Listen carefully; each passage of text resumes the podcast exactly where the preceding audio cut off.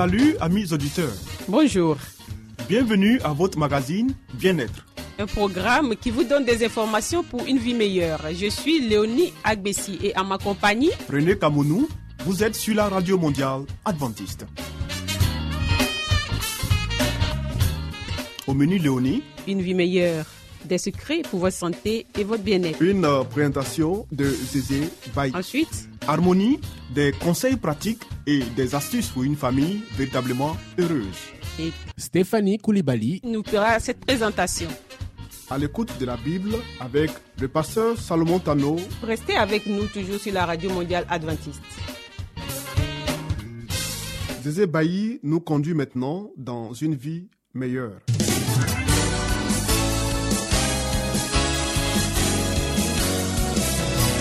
Et voici maintenant votre émission de santé pour une vie saine et heureuse.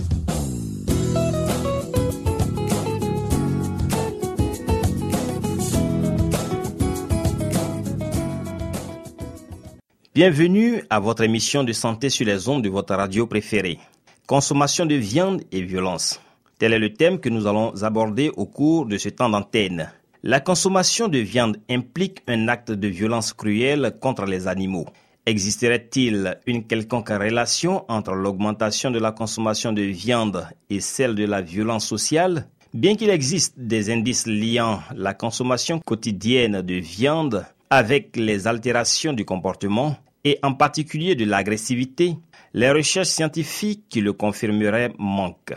Pourtant, en observant la violence croissante qui affecte aussi bien les enfants que les étudiants, les couples, les adultes et même les animaux des sociétés dites développées, on finit par se demander si elle ne serait pas liée à l'augmentation de consommation de viande, outre ce que l'on sait déjà à propos de la consommation d'alcool et d'autres drogues. C'est en fait que la violence a toujours existé, mais ce qui attire l'attention, c'est précisément qu'elle croît sans que l'on s'y attende dans des sociétés éduquées dont tous les besoins sont apparemment satisfaits. L'un des principes de l'épidémiologie énonce que la corrélation n'est pas nécessairement signe de causalité, c'est-à-dire que le fait que la consommation de viande augmente parallèlement au taux de violence n'indique pas nécessairement que l'un soit la cause de l'autre. Mais cette corrélation crée en tout cas une hypothèse de travail intéressante, encore à explorer par la science. Même en l'absence de données scientifiques, il existe des antécédents dans l'histoire de l'humanité qui appuient une relation causale entre la consommation de viande et l'augmentation de la violence. On dit que les gladiateurs de l'Antiquité romaine s'alimentaient de viande crue avant le combat. Dans l'Iliade, Homère relate comment, entre deux batailles, l'on offrait des banquets à base de viande aux guerriers. Tout au long de l'histoire, des philosophes et moralistes ont signalé que certains aliments tels que la viande et ses dérivés favorisent l'agressivité comme le comportement violent. Le livre de la Genèse mentionne que la terre était pleine de violence. Jésus lui-même y a fait référence lorsqu'il a dit, en effet, comme ont été les jours de Noé, ainsi sera l'avènement du Fils de l'homme. En effet, aux jours qui précédèrent le déluge, les gens mangeaient et buvaient. La violence qui règne de nos jours serait-elle liée aux abus du boire et du manger, à la torture et à l'assassinat non nécessaire de millions d'animaux dans le monde entier pour les transformer en viande? Serions-nous en train de vivre une dégradation morale et sociale semblable à celle de l'époque de Noé, juste avant le grand déluge universel? S'il en est ainsi, selon ce que de nombreux croyants comprennent par ce signe et bien d'autres encore, c'est le moment de se préparer pour le plus grand événement de l'histoire, la venue du Messie rédempteur. Cette préparation devra inclure un changement dans la manière de vivre et de manger afin de l'harmoniser avec l'idéal exprimé dans la grande loi de l'amour. Merci, mesdames et messieurs, de nous avoir suivis. Retrouvons-nous très prochainement pour un autre bulletin de notre émission de santé. À très bientôt.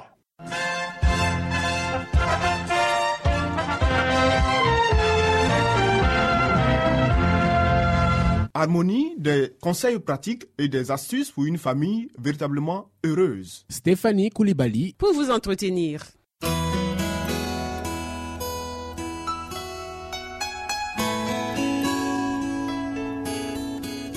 Pour une famille harmonieuse, pour un couple épanoui, pour une vie heureuse au foyer, voici l'émission de la famille.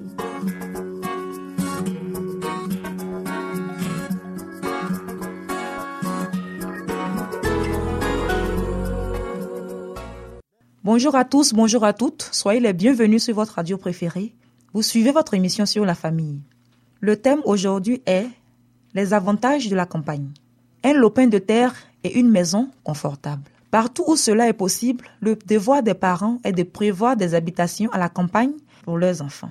Les parents qui possèdent un terrain et une demeure confortable sont des rois et des reines.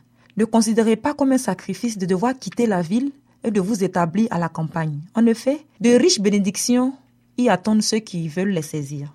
La campagne offre la sécurité économique. À plusieurs reprises, le Seigneur a fait savoir que son peuple doit éloigner ses familles des villes et les établir à la campagne où elles peuvent cultiver les produits dont elles ont besoin, car à l'avenir, pouvoir acheter et vendre deviendra un sérieux problème. Dès maintenant, nous devons nous conformer aux instructions qui nous ont été répétées maintes et maintes fois Sortez des villes pour vous établir dans des régions rurales, où les maisons ne sont pas trop rapprochées les unes des autres et où vous ne serez pas en contact étroit avec des ennemis. Conseil à un citadin. Ce serait une bonne chose pour vous d'abandonner tous vos soucis et de vous retirer à la campagne, où les influences qui corrompent les facultés morales de la jeunesse ne s'exercent pas de façon aussi intense. Il est certain qu'à la campagne, vous ne serez pas entièrement à l'abri des soucis et des problèmes, mais vous y éviterez un grand nombre de maux, car vous fermerez la porte à une foule de tentations qui menacent de dominer l'esprit de vos enfants. Ils ont besoin à la fois d'occupation et de diversité. La monotonie de leur foyer les rend insatisfaits et remuants. Ils ont pris l'habitude de se mêler aux voyous et ont subi ainsi les inconvénients d'une éducation grossière. La vie à la campagne leur serait grandement bénéfique car une activité en plein air favoriserait leur santé à la fois physique et mentale ils devraient avoir un jardin à cultiver, ce qui leur procurerait à la fois un divertissement agréable et une activité utile. La culture des légumes et des fleurs développe le goût et le jugement, tout en donnant une connaissance plus étendue de la création de Dieu, de sa beauté et de son utilité. Orientés vers le Créateur et le Maître de toutes choses, leur esprit s'en trouvera affermi et ennoblé. De riches bénédictions promises aux habitants de la campagne. Dans ces profondeurs, la terre tient en réserve de riches bénédictions pour ceux qui ont le courage, la volonté et la persévérance de recueillir ces trésors. De nombreux fermiers n'ont pas tiré de leur terre des revenus normaux parce qu'ils ont considéré la culture comme un travail dégradant. Ils ne se sont pas rendus compte qu'ils s'y trouvent une bénédiction pour eux-mêmes et pour leur famille. Un travail qui stimule l'esprit et affine le caractère. En cultivant le sol, le travailleur attentif découvrira des trésors auxquels il n'avait jamais pensé. Personne ne peut faire de l'agriculture ou du jardinage avec succès sans se soumettre aux lois de la nature. Il faut étudier les besoins spéciaux de chaque variété de plantes. Suivant l'espèce, il faut des terrains et des méthodes de culture différents. Le succès ne s'obtient que par la soumission aux lois qui gouvernent ces diverses espèces de végétaux. L'attention nécessaire pour transplanter afin que pas une seule racine ne soit trop serrée ou mal placée, les soins à donner aux jeunes plantes, la taille et l'arrosage, la préservation contre la gelée pendant la nuit et le soleil pendant le jour. La lutte contre les mauvaises herbes, les maladies et les insectes nuisibles non seulement enseignent des leçons importantes concernant la formation du caractère, mais font du travail lui-même un moyen de développement. Lorsqu'on cultive l'application, la patience, l'attention et l'obéissance aux lois naturelles, on obtient une éducation d'une très haute importance. Le contact permanent avec le mystère de la vie et la beauté de la nature aussi bien que la tendresse nécessaire pour prendre soin de ces objets merveilleux de la création affermissent l'intelligence et affinent le caractère. Dieu est prêt à instruire et à enseigner. Celui qui a appris à Adam et à Ève en Éden la manière d'entretenir le jardin est disposé à instruire les hommes d'aujourd'hui.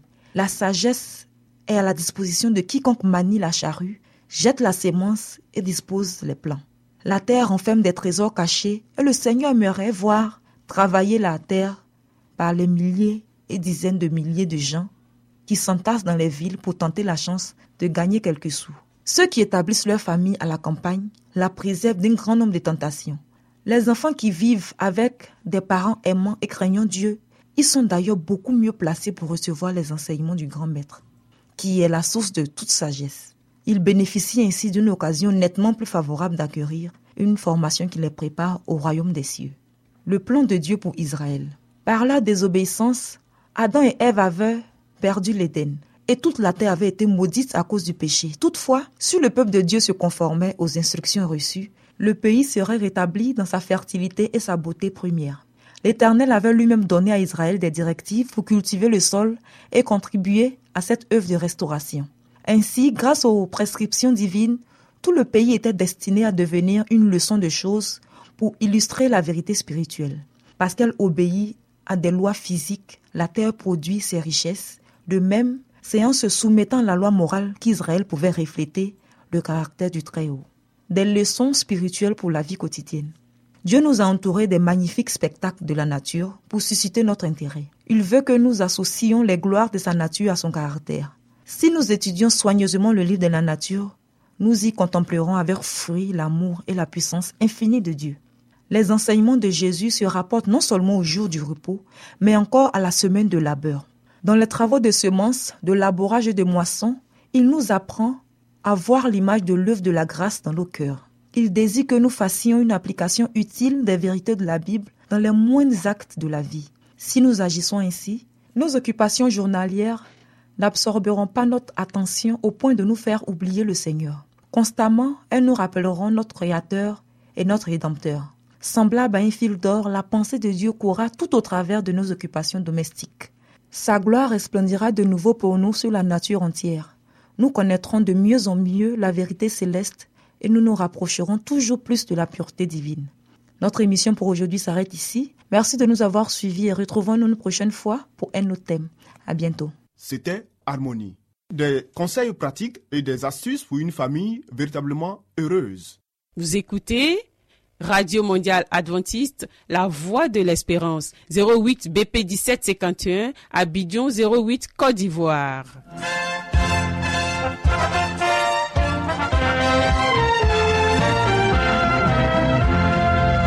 Mettons-nous à l'écoute de la Bible avec le pasteur Salomon Tano.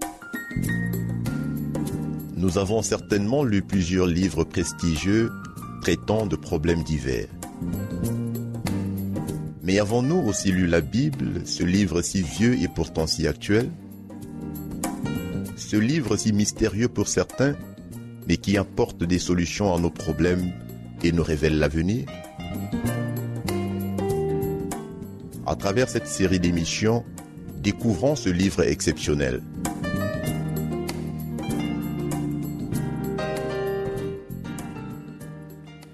Fidèles auditeurs de notre magazine sur la Bible, soyez les bienvenus à notre rendez-vous de ce jour. Nous espérons que la grâce de Dieu a été sur vous durant ce temps où nous ne sommes pas rencontrés. Nous aurons comme sujet avec vous dans le monde, même pas du monde. Si vous étiez du monde, le monde aimerait ce qui est à lui. Mais parce que vous n'êtes pas du monde et que je vous ai choisi du milieu du monde, à cause de cela, le monde vous est. Jean 15, verset 19. Ici, dans l'évangile selon Saint Jean, le Seigneur Jésus, Christ veut mettre une démarcation notable entre les enfants de Dieu et la communauté dans laquelle ils vivent. Lorsqu'on parle du monde ici, on parle de la conduite, parce que le monde lui-même est l'univers dans lequel nous vivons. Ce n'est pas du lieu que Christ veut parler ici. Christ fait allusion à l'attitude de ceux qui vivent dans le monde. Et comme l'enfant de Dieu est aussi dans ce monde où nous vivons comme espace, nous ne devons pas adopter le même comportement, la même conduite. Et si nous nous démarquons et que nous marchons selon la voie de Dieu, ne soyons pas aussi surpris d'être haïs ou d'être rejetés, parce qu'on trouvera ce que nous faisons comme une opposition à leur conduite. Le Seigneur notre Sauveur connaissait chaque facette des expériences que ses disciples rencontreraient et tous les conflits qui les assaillerait après lui. Le Seigneur Jésus-Christ dit à ses disciples, Si le monde vous hait, sachez qu'il m'a haï avant vous. Jean 15, verset 18. Pour dire que ne craignez pas ou ne soyez pas surpris de cette attitude des gens envers vous, parce que celui même que vous suivez, votre maître a été le premier à être haï et rejeté. En tant que chrétiens, ne devons pas nous irriter, ni nous impatienter à la pensée de nos contacts avec les gens du monde. Ils ne possèdent pas la croyance en la vérité. Aussi, quoi qu'ils disent ou fassent, gardez votre calme, bien-aimés. Chaque fois que vous vous laissez aller à l'irritation, vous démontrez par vos paroles que vous ne possédez pas cette foi qui œuvre par l'amour et sanctifie l'âme.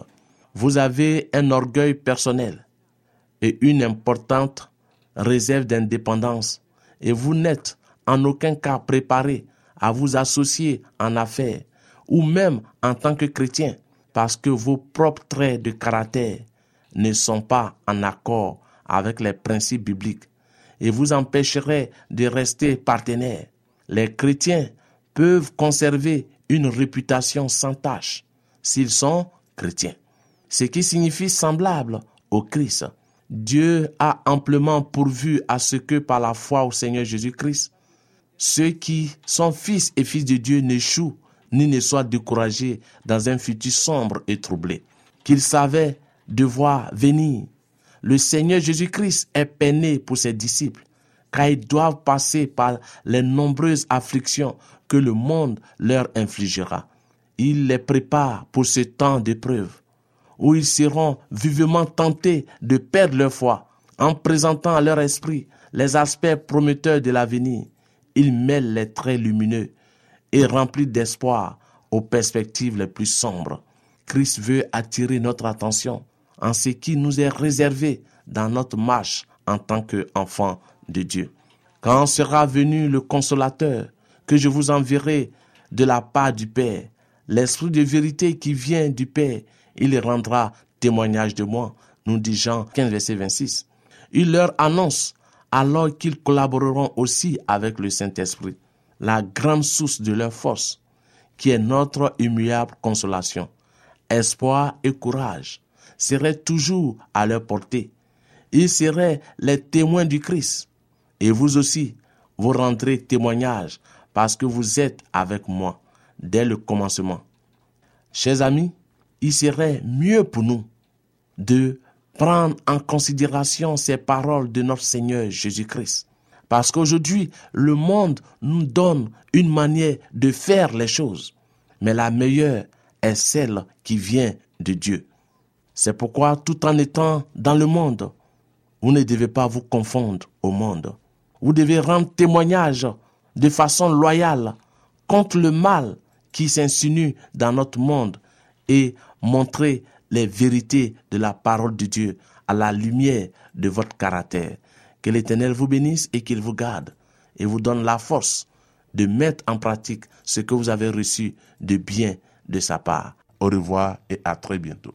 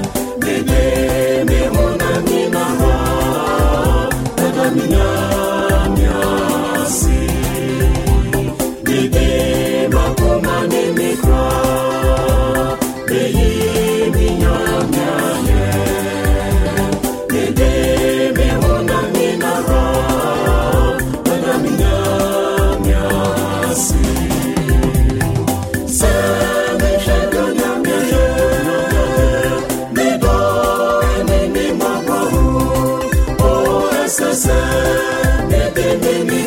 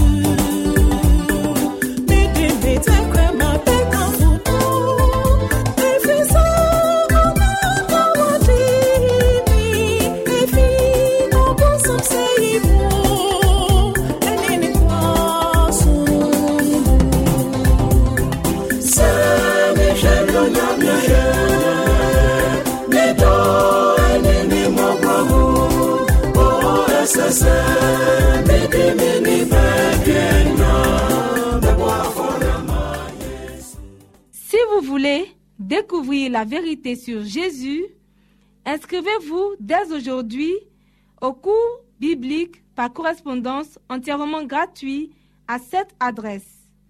Radio Mondiale Adventiste, La Voix de l'Espérance, 08 boîte postale 1751 Abidjan 08 Côte d'Ivoire. Veuillez noter notre email La voix de l'espérance awr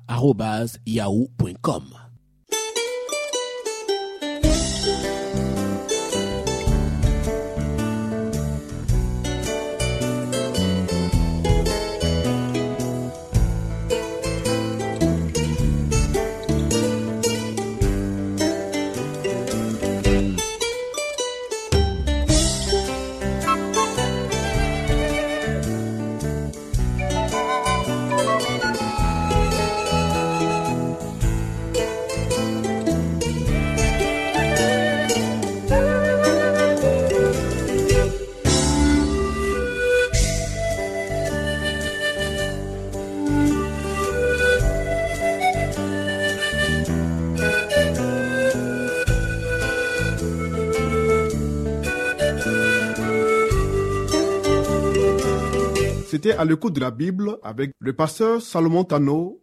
Amis auditeurs, ainsi prend fin votre émission du jour sur la radio mondiale adventiste.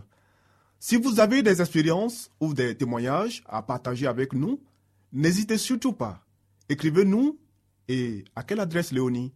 À l'adresse suivante, la Radio Mondiale Adventiste, La Voix de l'Espérance, 08 BP 1751, Abidjan 08 Côte d'Ivoire. Radio Mondiale Adventiste, La Voix de l'Espérance, 08 BP 1751, Abidjan 08 Côte d'Ivoire.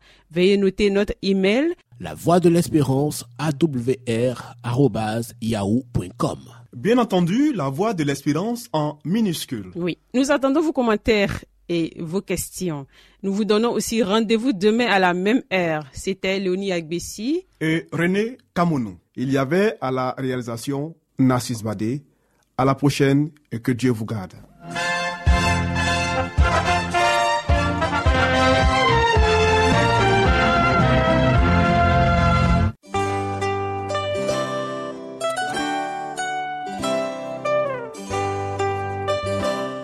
Voix de l'Espérance vous dit, Jésus revient bientôt. Nous tenons à votre disposition un cours de Bible par correspondance entièrement gratuit.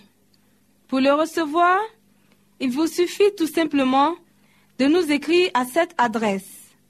Radio Mondiale Adventiste, La Voix de l'Espérance, 08 boîte postale 1751 Abidjan 08 Côte d'Ivoire. Veuillez noter notre email La voix de l'espérance awr@yahoo.com.